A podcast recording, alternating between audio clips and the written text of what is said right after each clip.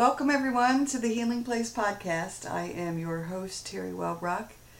Excited to have you here with us, listening in, and also excited to have another wonderful guest. I will be doing some introductions in just a moment, but just wanted to welcome you here first to this space filled with motivation and inspiration and healing stories. Welcome, everybody, to the Healing Place Podcast. I am excited to have with me today Sarah Guilfoy, and she is here to talk about, she is a certified trauma-informed trainer, I have this written down, and founder of a nonprofit supporting agencies. So welcome, Sarah. Yay! Hey! I'm so glad to be here. So I will tell you a little bit about myself. Wonderful. So I am a certified trauma-informed care trainer. It is a passion of mine to go around and talk within the state of Oregon, that's where I live, to various agencies.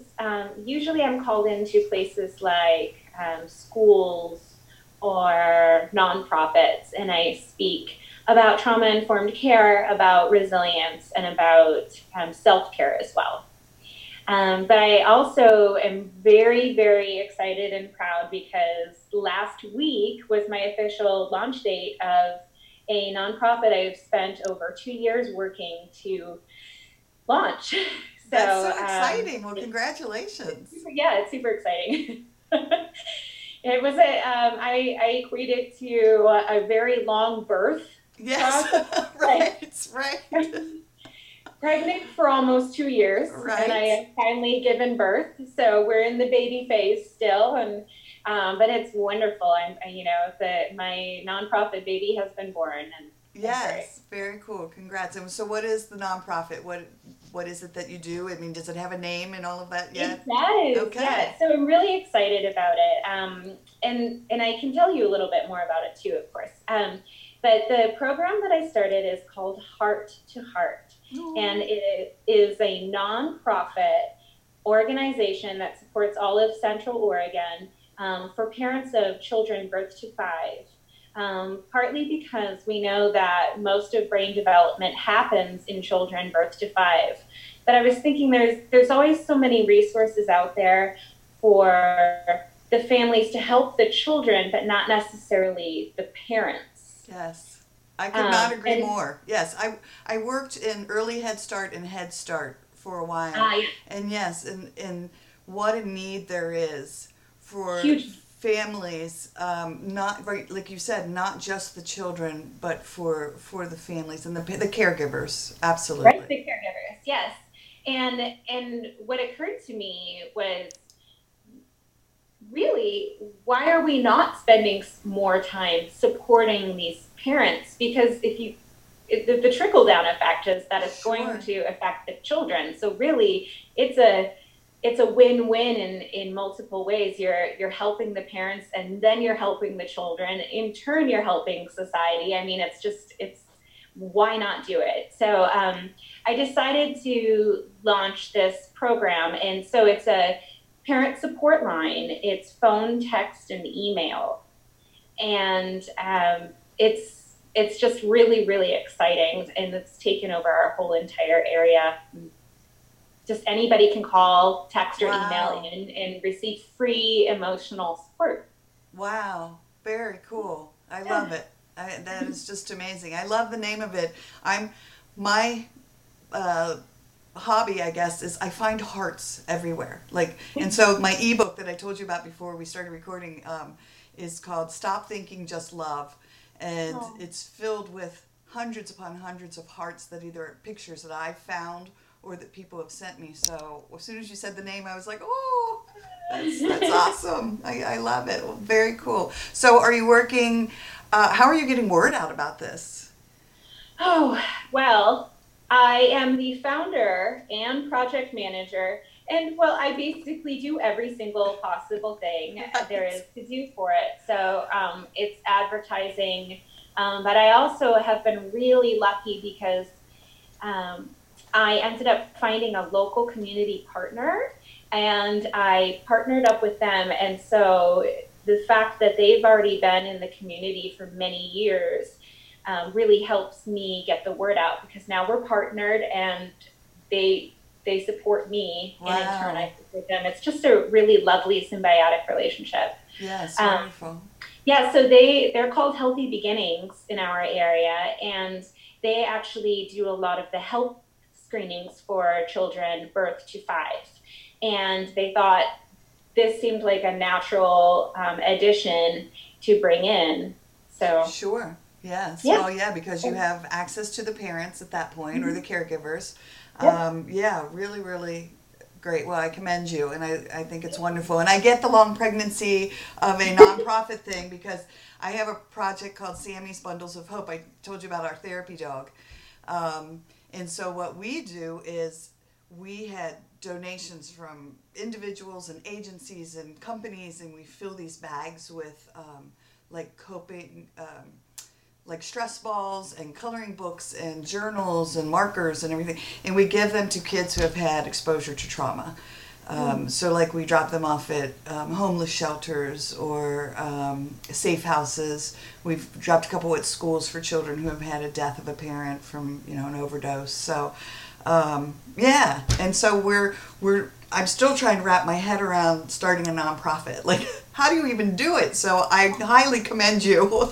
Yeah, it is such a big project. I had no idea how successful it would be, but when it's an act of love, it doesn't really matter. So my heart has 100% been in it this entire time.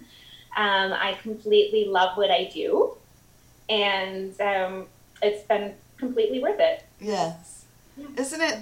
I told someone on a podcast the other day, I have a 12-year-old, and she came into the room, and I was like, oh, I'm so tired. Like, I was just so exhausted. She said, why? I said, oh, I was up till 2 o'clock in the morning. And she said, why?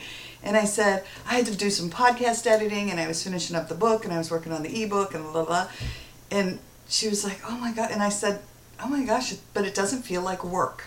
I think because my heart's in it, and it's such a passion. It's different. Like, you can be tired, but it's not work. Yes, right. I completely get that because I do the same thing. I'll get up or even just in the middle of the night. Oh, I forgot to do this. Right. And I'm working at 3 a.m. all of a sudden, and then I'm really tired the next day. But I never regret it. No. And I never think, oh, I don't want to go into work today. I'm always excited about it. To the point where it's taking over my life just a little bit, but in a really, really good way, and I'm really passionate about it. So. Well, that's wonderful. And you have you're a teacher by trade. So my background was, I have a degree in psychology, and then I have my teaching credential, and then I spent close to 8 years working in the school systems, both as an elementary school teacher and early childhood special education teacher.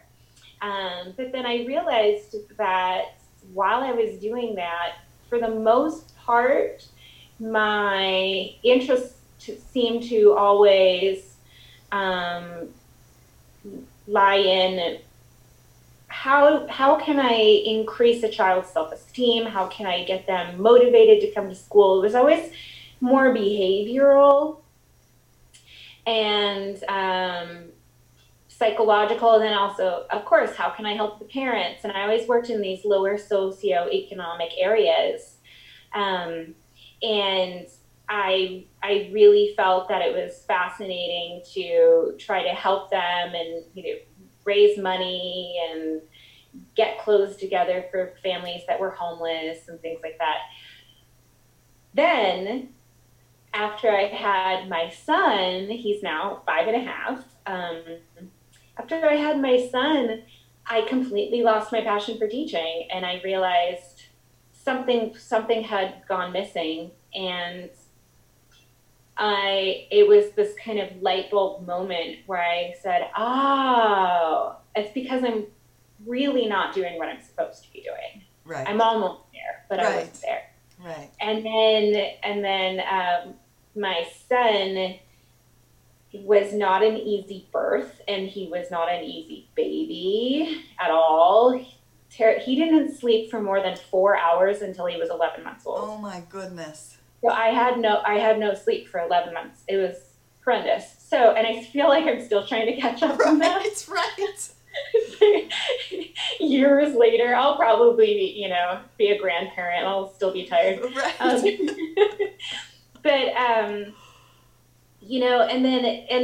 then we just, parenting, you never get a break. Right. So it was like, it wasn't like there was the baby phase and then I had a vacation and then I was like, oh, and then now I have a 2-year-old. It's, we just, you just keep going, yes. keep going.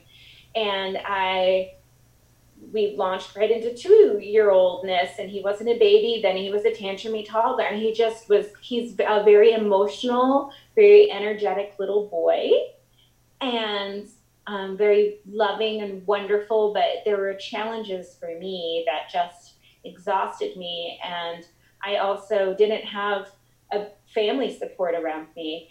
And so this combination of, I'm not doing what I'm meant to be doing, and I'm really feeling a lack of support in the world, kind of melded together to make this actually wonderful thing happen for me, where I realized I needed to shift my path in life, and now that's where I'm at. Oh, I love that. I love that story. I'm sorry you went through that in, the struggle, but I love when we can take a hardship, a difficulty, and then turn it around and help benefit others because of what you learned along that lesson. So, yeah.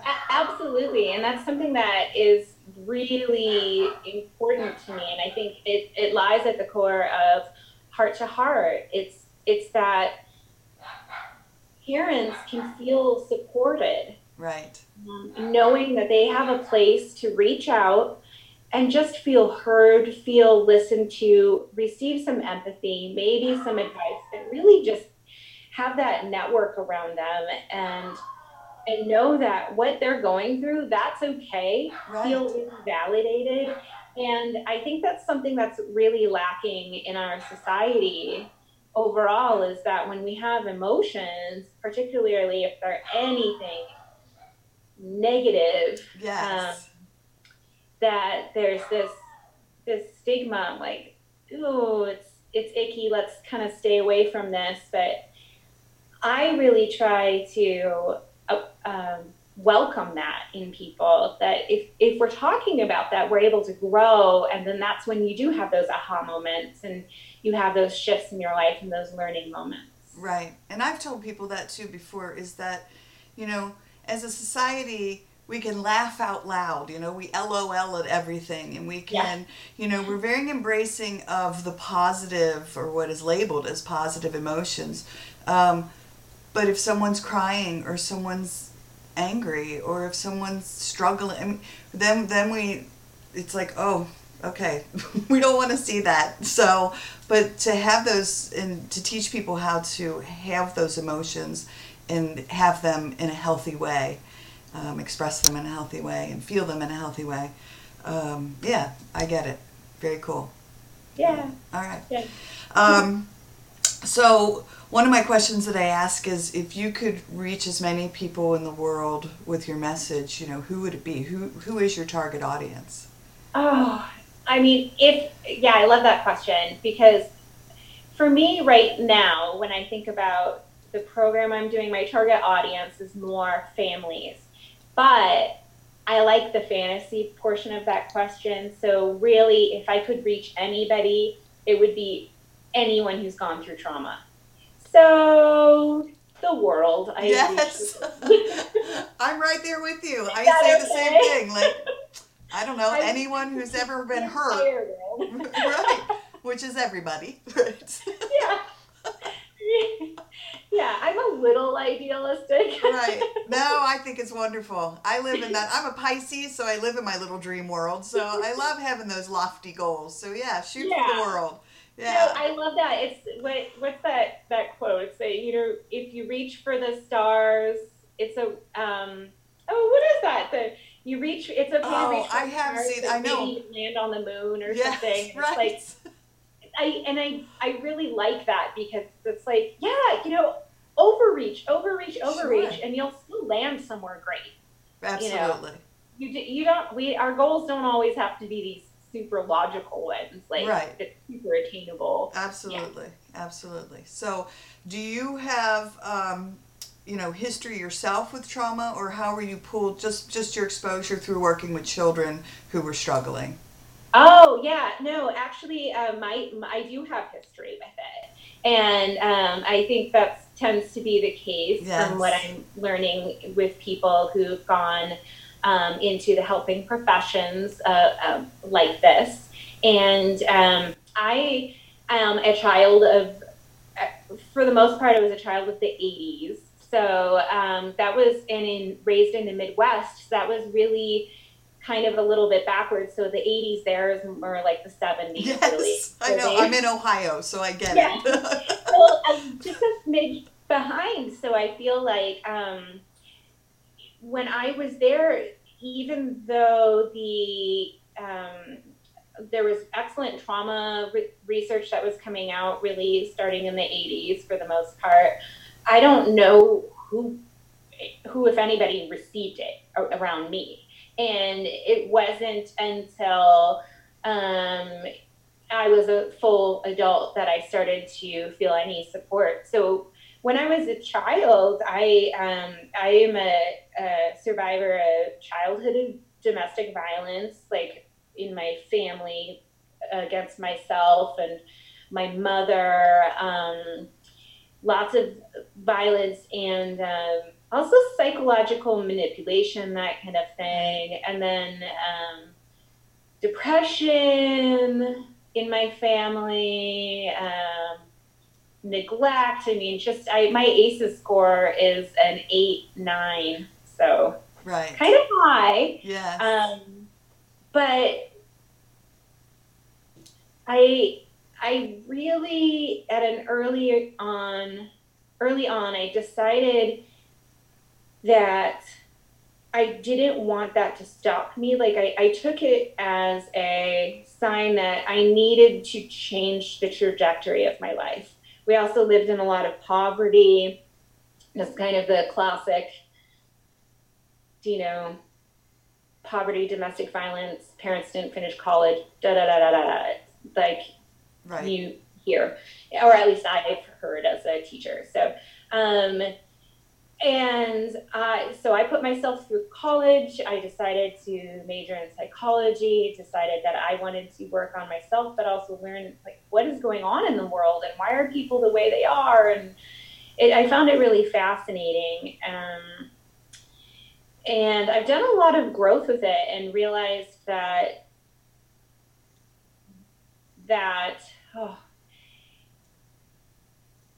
there's peace to be found in knowing that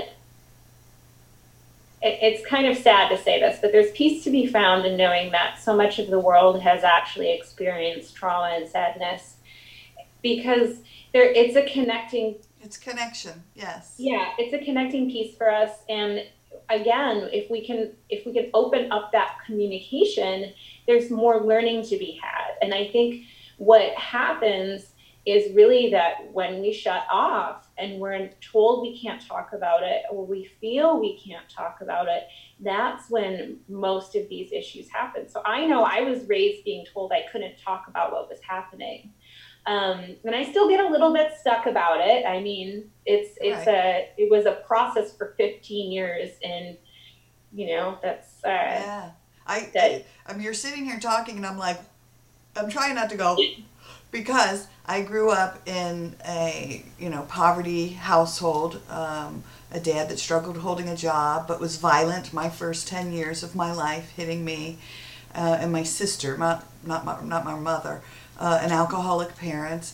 I remember flipping on the light in the kitchen and the cockroaches would scurry. And yes, there was that going on. And I ended up putting myself through college with a degree in psychology. So that's why I was like, wow. Nice to meet you, Gwen. I know, yeah. Right. And the same sort of thing, like I was fascinated by Just the way, people's minds work. And, you know, I still hadn't come to terms with all that had gone on with me with sexual abuse and other things. But, the trauma, it was just kind of building. And then panic attacks arose. And then that was when I started to reach out and find hope and healing.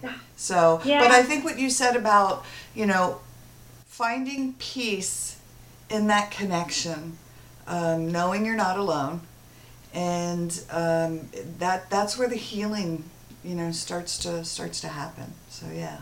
Well, and one, I'm so sorry that you had to go through that, but two, I again commend you for taking it and shining your light. So just beautiful. Thank you. And yeah. I really am making it.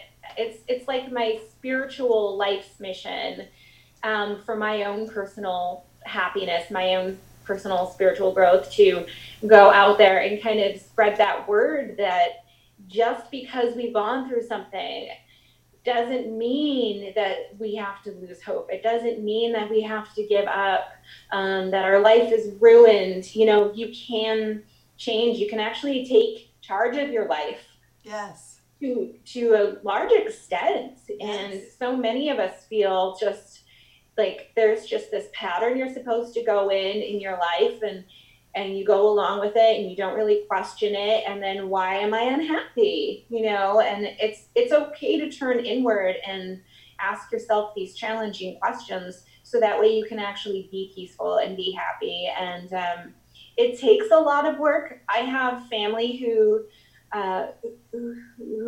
have not done any of this work, and we are completely different people. Right. And I hope the best for them, but it's something that, along with the idea that I want people to have a feeling of hope, I also really want them to realize that work does come with it. Yes. You know, and it's not an easy road.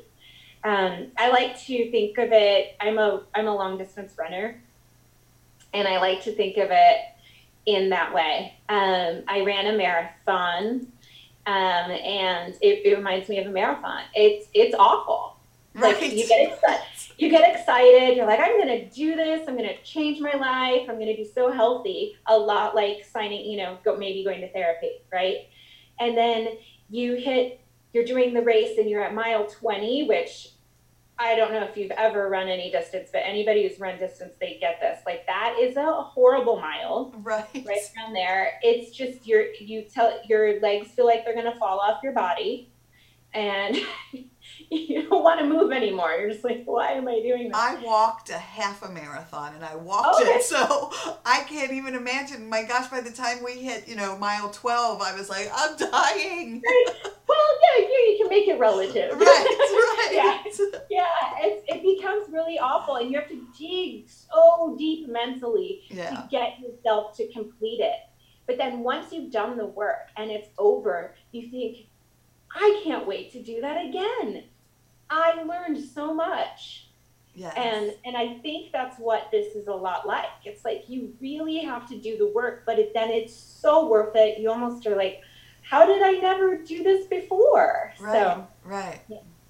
Are there any myths or facts that you would like to clarify for listeners?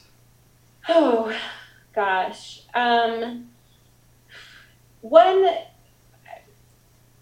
I'll put it like this. One thing that is really important to me that I think we don't pay enough attention to is children out in the world, maybe at the school systems. I think that a lot of times we think a myth would be perhaps that we think, that parent looks angry and that child looks unhappy, but it's not my place to become involved. And I had to endure some horrific childhood violence because no one ever, not one person ever said anything. And I know that people knew. because I grew up in a small town. I went to school with a black eye. You know, there were signs. It wasn't secret. And I feel that happens way, way, way too often, that we think, oh, it's not my place. The parent might get mad at me.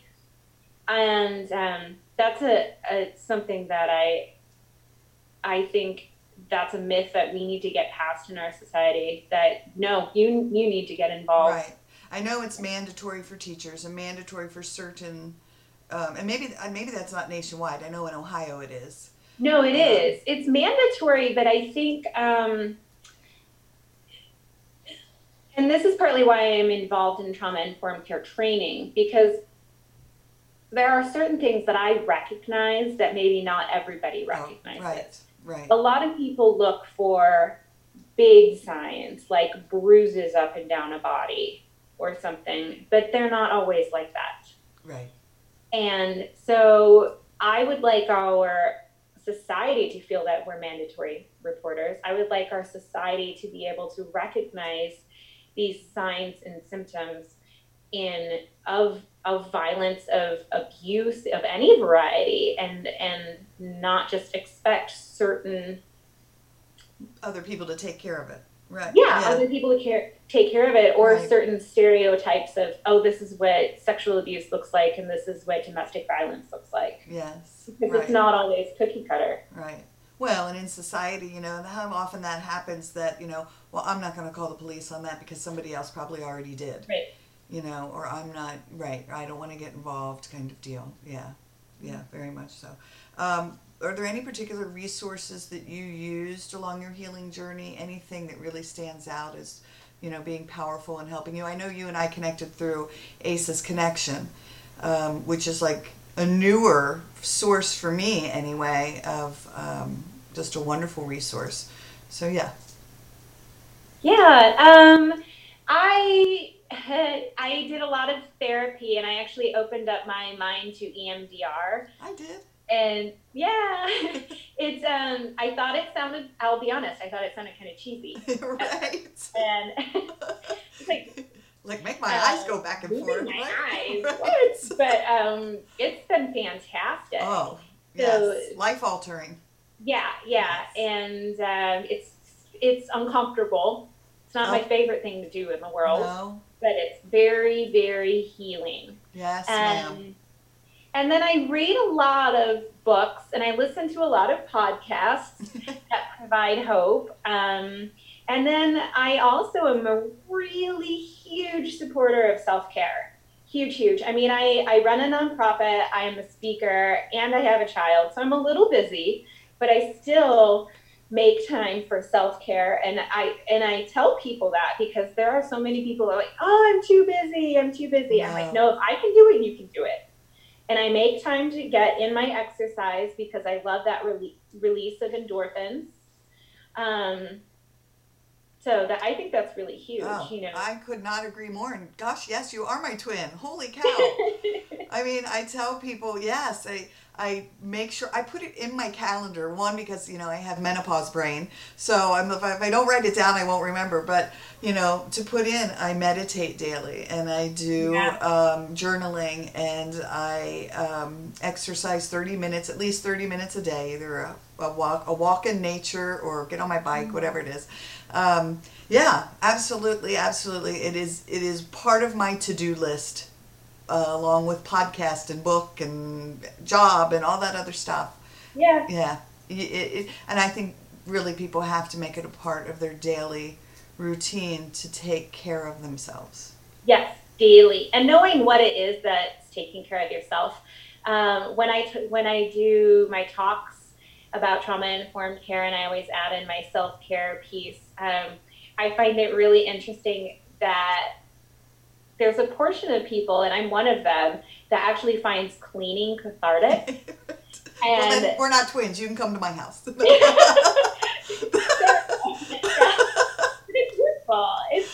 It's so funny, because you have to really cue into what's self-care for you. Yes, right. So for me, like the other day, I was... I'm also going through a divorce, so, you know, right. talk about life changes and things, but making everything work and things, but I it's hard. Divorce is really challenging. It's not my favorite thing ever. And there's days when I feel okay, and then there's days when I'm like, oh no, it happens. I mean, and I think that's just normal. Right. So I had a moment. I checked in with my mother. Oh, that's self-care. If you have a mother that's supportive, so she I love her so much. And I checked in with her. And, Mom, I'm having a moment. I'm feeling weepy. She's like, well, what are you going to do for your self-care? I said, well, I'm going to clean my apartment, then I'm going to make some tea, and I'm going to cry and eat ice cream. That's a great plan. Yeah, she's like, that sounds fantastic. Right. Yeah, I think, you know, it does, and it helped. Yeah. So I knew my things, you know. Yeah, and that's a great point. I'm glad you brought that up. I'm glad I said cleaning's not for me, because it is. You kind of have to find your own thing. Yeah. You know, I was doing yoga for a while, but I swear I saw a meme that was like an elephant, you know, it looked like it was trying to do a yoga pose. And that's how I felt, like I was like always on my face. Like I have no upper body strength. So I'd be like, my arms would be shaking and I'd be like, I can't do it. So yeah, I might get back to try to do it again, because it is, you know, I did like it when I did it, other than, you know, the whole body poses stuff.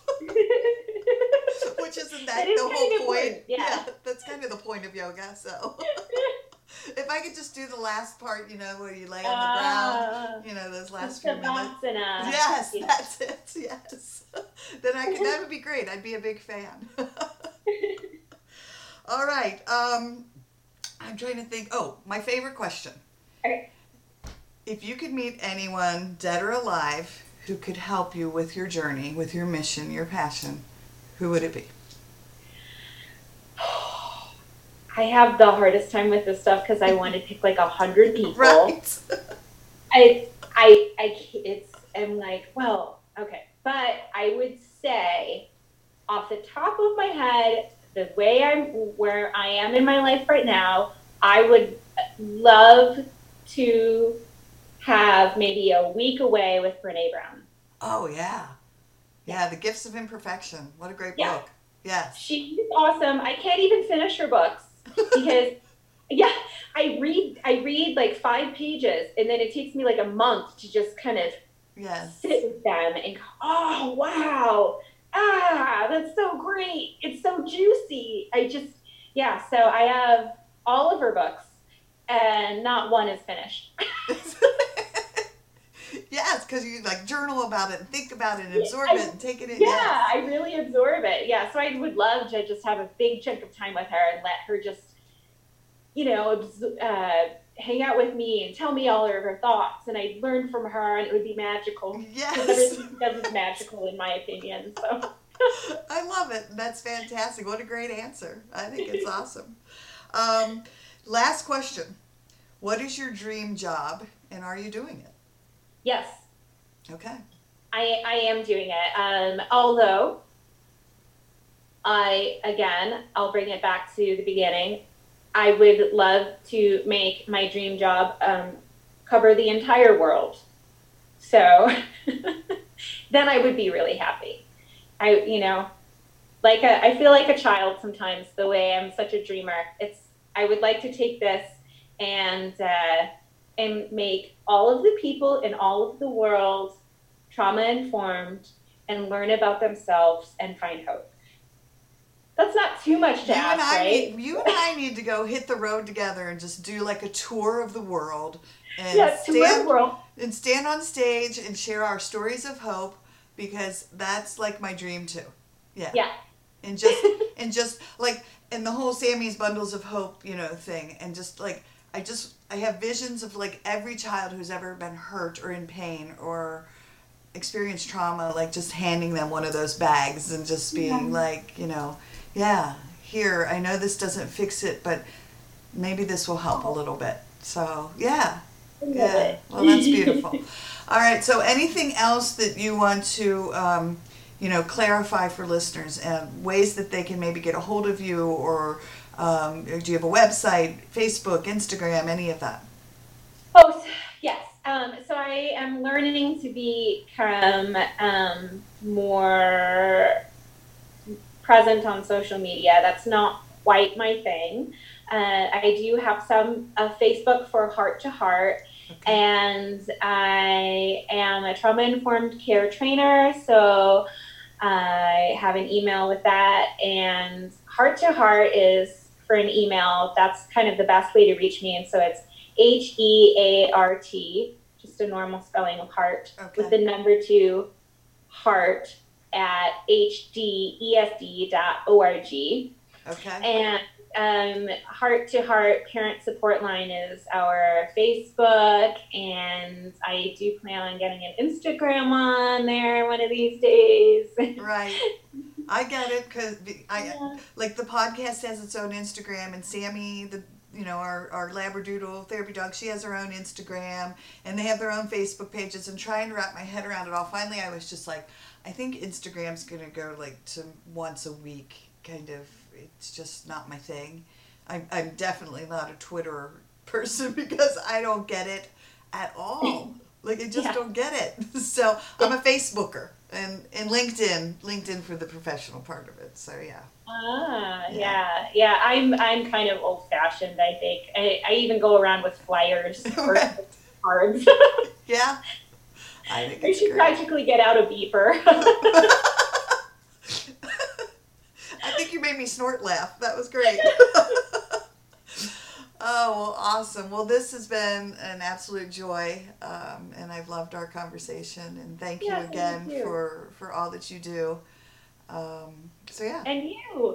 Thanks. It was so lovely talking with you. I'm very excited to learn more about your program and listen to many, many podcasts of yours. And you're just you are a shining light yourself. Oh, well, thank you so much. I appreciate it. And I'm going to do a little closeout. Everyone, thank you for joining us today. It has been wonderful to have you here with us. And until next time, remember to be gentle with yourselves.